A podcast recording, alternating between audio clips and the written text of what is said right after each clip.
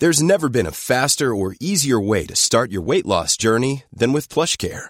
PlushCare accepts most insurance plans and gives you online access to board-certified physicians who can prescribe FDA-approved weight loss medications like Wigovi and Zepbound for those who qualify. Take charge of your health and speak with a board-certified physician about a weight loss plan that's right for you. Get started today at plushcare.com slash weight loss. That's plushcare.com slash weight loss. plushcare.com slash.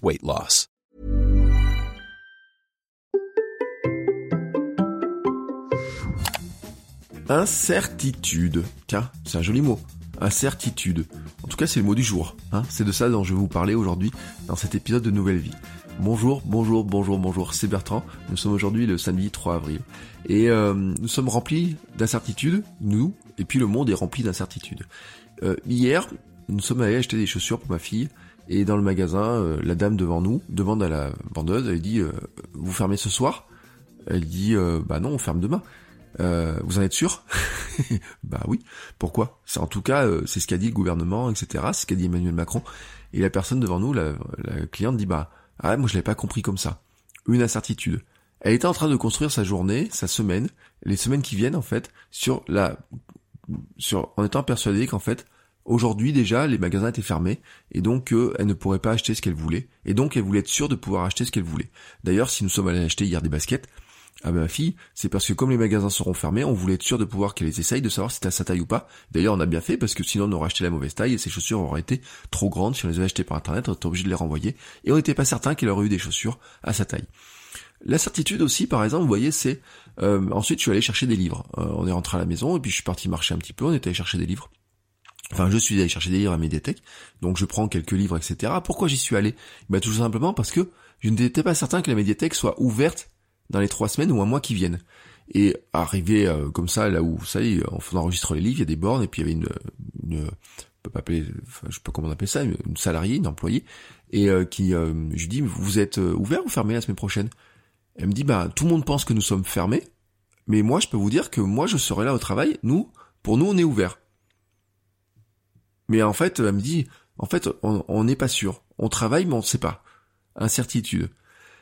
Le, on a vu une liste passer aussi euh, à la mairie. Elle nous dit par exemple les euh, établissements type crèche, etc. sont fermés, mais ils restent ouverts pour les personnes euh, qui doivent faire garder leurs enfants et qui ont des métiers qui font qu'il faut qu'ils aillent travailler. On peut penser à des infirmiers, des choses comme ça. Et c'est marqué, donc il y a une liste de personnes prioritaires. Mais la liste n'est pas connue. C'est exactement la publication qui a été faite ce vendredi par, le, par la mairie de ma ville. Ce qui veut dire qu'en fait, encore là, il y a une incertitude. C'est-à-dire qu'en fait, même les gens qui font ce message-là communiquent là-dessus avec une incertitude, puisque de toute façon, eux-mêmes ne savent pas exactement comment ils vont le faire. C'est comme euh, les histoires des assistants maternelles, est-ce qu'elles peuvent accueillir les enfants, pas accueillir les enfants? C'est tout un tas de choses comme ça nous plonge dans l'incertitude.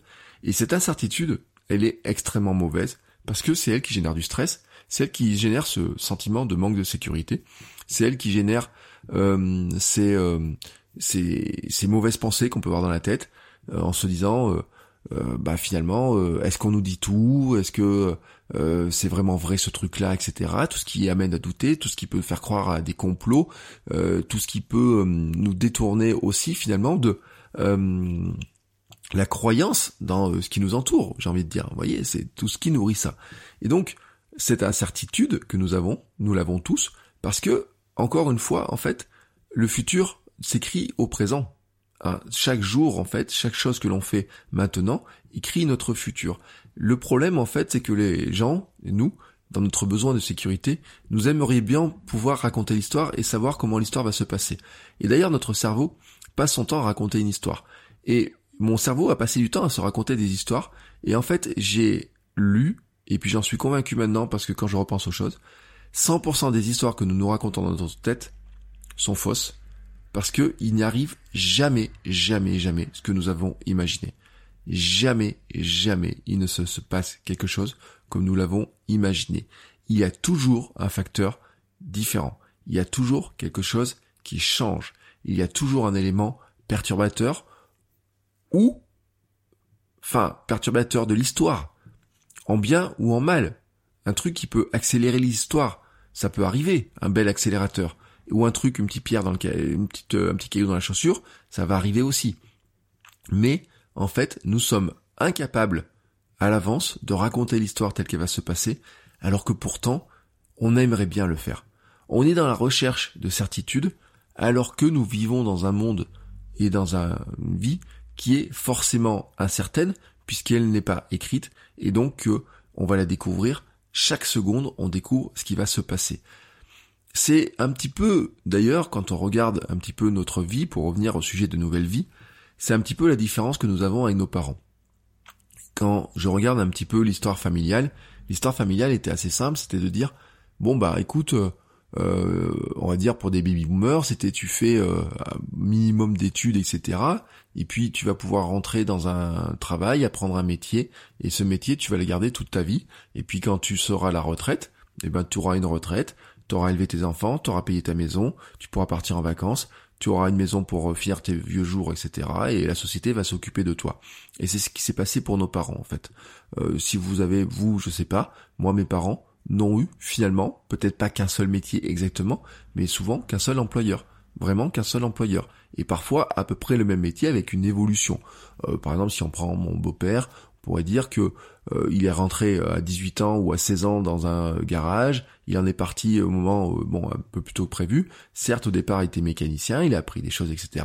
Petit à petit il a pris du grade pour devenir chef etc. d'équipe et autres. Peut-être qu'il faisait moins de mécanique et plus de travail ou quoi que ce soit, mais quelque part il garde le même métier global. Je veux dire qu'il passe pas de agriculteur à maraîcher ou je sais pas quoi. Et il y avait une certitude, on dire, sur le, le schéma qui était proposé, sur le schéma qui était proposé. Nous, nous devons apprendre en fait à vivre dans cet univers où en fait nous ne l'avons pas. Et quoi qu'en disent plein de gens qui nous disent ah c'était mieux avant, etc. Pourquoi les gens pensent que c'était mieux avant? Justement parce qu'ils se disent oui mais avant tu savais que quand tu faisais ça il se passait telle ou telle chose. En fait je suis pas certain que c'était que ça se passait comme ça parce que même des événements comme mes 68, etc., n'étaient pas si prévisibles que ça, enfin, étaient prévisibles d'une certaine forme, mais bien sûr, on ne sait pas quelle est la petite allumette qui allume le gros feu, en fait, dans cette histoire-là. Et ce que je veux dire par là, en fait, c'est que nous cherchons tous une certitude, alors que nous devons accepter de jouer avec cette incertitude. Nous devons accepter, en fait, que les histoires que nous nous racontons dans la tête ne vont jamais se dérouler vraiment comme ce. Euh, la phrase, quand j'étais gamin, c'était, vous savez, la série L'agence touriste, et dans l'agence touriste, il y avait euh, j'aime quand un, plan se place, se passe sans accroc, voyez. Mais en fait, dans les, euh, même dans Mission Impossible, dans ce que vous voulez, vous savez, ils y prévoient toujours un grand plan, etc. Et puis le plan va se passer de cette manière-là. Tac, il va se passer comme ça. Pam, pam, pam, pam, pam. Et ils y arrivent. Ils y arrivent toujours. Alors bien sûr, il peut y avoir une péripétie, etc. Ils y arrivent toujours. Et en fait, on aimerait bien que ça se passe comme ça, que le plan se déroule toujours sans accroc. Mais en fait, il y a toujours un accro. Et il faut accepter que des parfois, ce petit caillou, ça peut être un petit caillou qui nous fait mal aux pieds, mais que parfois, en fait, il peut y avoir une bonne nouvelle aussi. Et c'est pour ça qu'il faut accepter l'incertitude. Euh, bien entendu, on n'aime pas ces moments de flottement. Bien entendu, on n'aime pas ça parce que ça nous place dans un sentiment un petit peu d'insécurité et l'homme déteste l'insécurité. L'homme veut de la sécurité. Euh, la sécurité du groupe, la sécurité de la protection, la sécurité pour manger, la sécurité pour s'habiller, la sécurité de ses enfants, la sécurité à lui, la sécurité de ses proches. Tout ce que vous regardez, tout ce que vous voyez, tout ce que vous faites est souvent lié à ce sentiment de sécurité. Ça va de la consommation d'un produit jusqu'au vote Vraiment, c'est sur la sécurité. Votez pour quelqu'un qui va vous proposer de la sécurité. Attention, je parle pas seulement de euh, mettre plus de policiers ou quoi que ce soit. C'est la sécurité par rapport au futur qu'il vous propose, par rapport à l'histoire qu'il va vous raconter de ce qui va se passer. Est-ce que vous sentez que votre avenir sera plus sécurisé par telle ou telle personne? Ça, c'est un choix de votants, d'électeurs. Vraiment, je le dis. Euh, la sécurité, par exemple, on vous dit bah voilà, l'économie que je vous propose c'est ça ou c'est ça. L'écologie que je vous propose c'est ça ou c'est ça. C'est pas du tout la même chose euh, dans la tête d'une personne ou de l'autre parce que ça répond à son besoin de sécurité. Certains veulent vivre dans un monde qui va fonctionner de telle manière, d'autres dans un monde de telle manière, et ils ont besoin d'être sécurisés sur le fait que le monde va vers ce truc-là. Et donc, bien entendu, nous sommes dans un monde là d'incertitude. Hier, par exemple, encore pour revenir sur les petites histoires du, quotidien, euh, ma femme me dit, bah, elle a croisé le papa d'une autre petite fille qui est à la crèche, etc. Et elle me dit, bah, lui, il est persuadé que dans trois semaines, la crèche ne rouvrira pas. Voilà, que ça va durer plus longtemps. Je ne sais pas pourquoi lui, il le pense. Mais je sais pourquoi il le redoute. Parce que euh, lui, il a deux enfants, parce que je sais pour en avoir discuté avec lui, euh, il y a des fois, bah, euh, quand il a fait sa journée de boulot, d'avoir les deux enfants à la maison, c'est peut être fatigant, épuisant, etc. Et parce que ben euh, il aime probablement son travail et que euh, en fait ça l'embête probablement de devoir être à la maison, de devoir télétravailler un petit moment, d'avoir les enfants tout le temps, de pas avoir de moment à lui, etc. Et c'est l'histoire qui se raconte. Et en fait, elle est amplifiée par l'incertitude, par le fait de dire bah je sais pas si ça va durer trois semaines, quatre semaines, cinq semaines, six semaines. Rappelez-vous l'an dernier sur le confinement, on nous dit ben euh, on part pour deux semaines, et puis on rajoute encore deux semaines, et puis encore on met encore deux semaines, puis ensuite ça va bien aller, et puis ensuite il y a des trucs qui reviennent. Est-ce qu'il y aura une deuxième vague? Est-ce qu'il y aura une troisième vague? Etc. Et bien sûr que on peut pas reprocher systématiquement aux dirigeants de ne pas l'avoir prévu ou quoi que ce soit, parce que euh, mathématiquement, euh, sur les, les, principes mathématiques, etc., il était très difficile de savoir qu'il y aurait un variant breton, un variant anglais, un variant sud-africain, un variant brésilien, qui sont à chaque fois en fait qui s'explique par le fait que bah, il peut y avoir des conditions particulières, que il va muter de telle ou telle manière, qu'il va s'adapter de telle ou telle manière.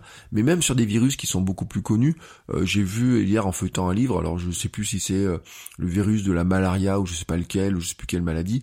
Tous les cinq ans en fait, les euh, vaccins sont inutiles puisque en fait le virus mute en permanence. Tous les cinq ans en fait, on sait que le vaccin mute en permanence parce que c'est un être euh, c'est pas un être en fait d'ailleurs, hein, c'est euh, des, des, cellules très particulières les virus qui se reproduisent, qui vont qui vont être euh, qui vont arriver en fait à se à s'adapter, mais qui vont s'adapter en fait sur ce qui va les nourrir. Et quand ils trouvent quelque chose qui les nourrit, qui leur permet de se développer, ils vont se développer, et donc ils vont se développer en s'adaptant au terrain sur lequel ils sont installés. C'est d'ailleurs une très bonne leçon en fait que l'on devrait avoir, c'est-à-dire que on essaye de lutter contre le terrain contre lequel nous essayons de dompter le terrain sur lequel nous vivons, ce terrain c'est la Terre, la planète, etc. Nous essayons de le dompter dans tous les sens, alors qu'au final, la vraie, la vérité, c'est que si on était plus adapté au terrain et si on s'adaptait plus à la force du terrain sur lequel nous vivons, probablement que certaines choses n'arriveraient pas. C'est en tout cas l'histoire que l'on peut se raconter, mais on ne pourra jamais le vérifier, tout simplement parce que il y a des choses qui sont faites, il y a des choses qui sont déjà faites, qui sont probablement impossibles à réparer et qu'à l'échelle de l'homme, en fait, euh, ces mutations sont tellement, tellement, tellement euh, importantes et sur une durée tellement longue, on parle de millions d'années pour l'existence de la planète. Par rapport à une vie qui fait 100 euh, ans, on va dire, c'est rien. Nous, nous sommes rien. Nous sommes un petit grain de sable, j'ai envie de dire. Et ça se trouve, nous sommes le petit grain de sable dans ce que la planète imaginait pour son évolution. Elle n'imaginait pas que ce petit singe-là deviendrait un jour quelqu'un qui poserait une usine prête à exploser à tout moment sur ce territoire. On peut le voir de cette manière-là. En tout cas, c'était la réflexion que je voulais vous partager, parce que, bien sûr, vous voyez, quand je regarde ma vie, construction de ma vie, etc., bien entendu que moi aussi, j'aimerais avoir la sécurité, être sûr que tout va bien se passer. Euh, c'est d'ailleurs ce qui est stressant quand je lance une formation, bah bien sûr, je suis pas certain que tout va bien se passer. Euh, quand euh, je vais produire telle ou telle chose, je sais pas si ça va bien se passer. Si je vais accepter de prendre un client en freelance ou en coaching, je sais pas si ça va bien se passer. Je sais pas si je vais arriver à faire quelque chose. Je sais pas si ma vidéo va se publier et va faire une vue, dix vues, cent vues ou mille vues. Bien sûr, à chaque fois, je me raconte l'histoire que ça va bien se passer et je mets tous les ingrédients pour que ça se passe bien. Mais ma, ma vie, c'est d'accepter, et je pense que notre vie à tous, c'est d'accepter cette incertitude et d'accepter qu'en fait, on ne peut rien ni faire. Qu'on ne peut rien faire sur euh, cette incertitude. Et que en fait et là je reviens sur des notions autour du stoïcisme qui sont de dire que quoi qu'on veuille faire on peut essayer de maîtriser tout ce qu'on veut on peut essayer de de faire tout ce qu'on peut nous mais il y a toujours quelque chose qui ne l'on peut pas maîtriser qui est l'extérieur le facteur externe. Prenez un entrepreneur qui fait un business plan. Il écrit son business plan il y a deux ans ou il y a 18 mois. Il n'avait pas dans son curseur il, prend un business plan pour ouvrir un café. Tout le monde lui accepte son truc et tout.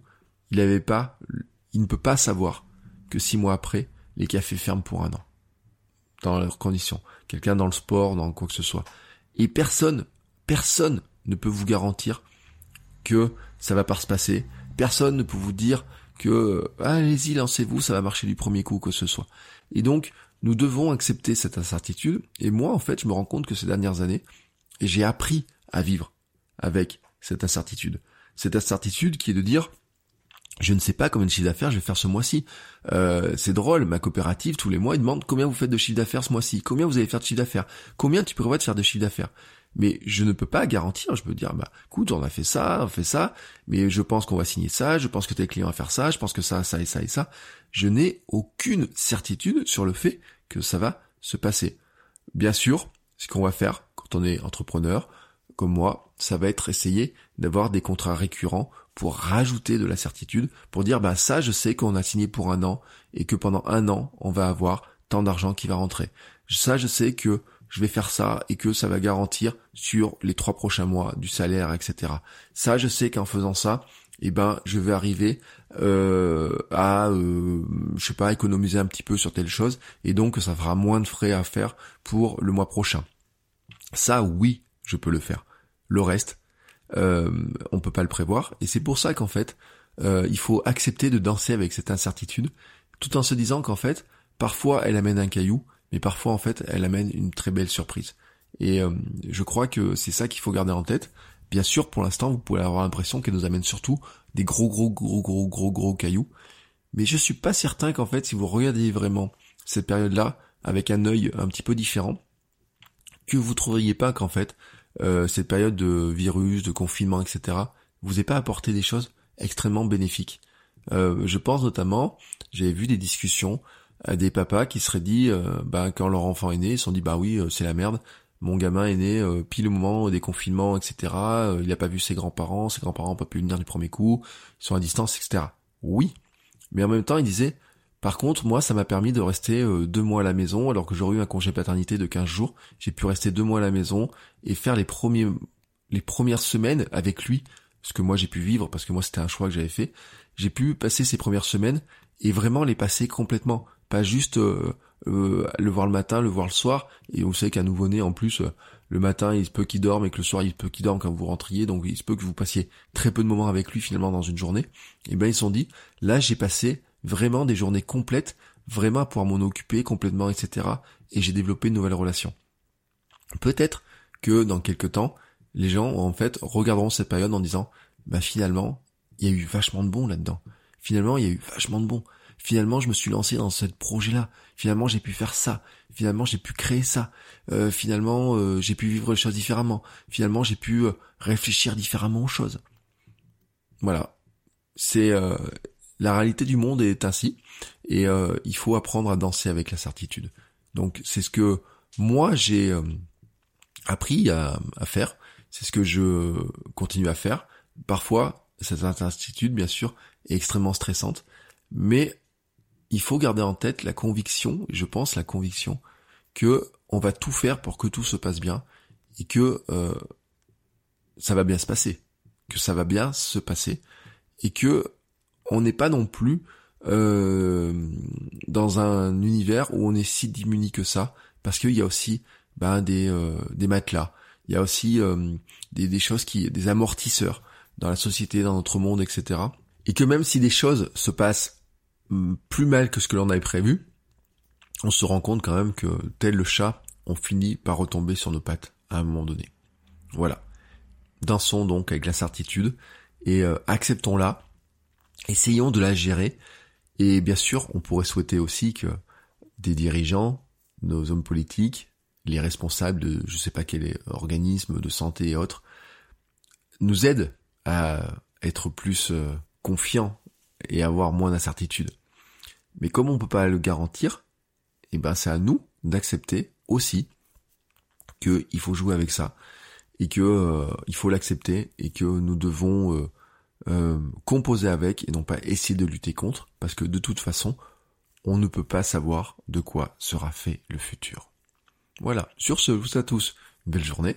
On se retrouve demain pour de nouvelles réflexions. Moi, je vais aller faire un tour au marché.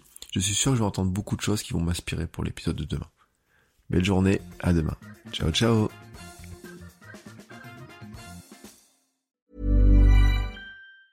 Ever catch yourself eating the same flavorless dinner three days in a row? Dreaming of something better? Well, HelloFresh is your guilt-free dream come true, baby. It's me, Gigi Palmer. Let's wake up those taste buds with hot, juicy pecan-crusted chicken or garlic butter shrimp scampi. Mm. Hello Fresh. Stop dreaming of all the delicious possibilities and dig in at HelloFresh.com. Let's get this dinner party started.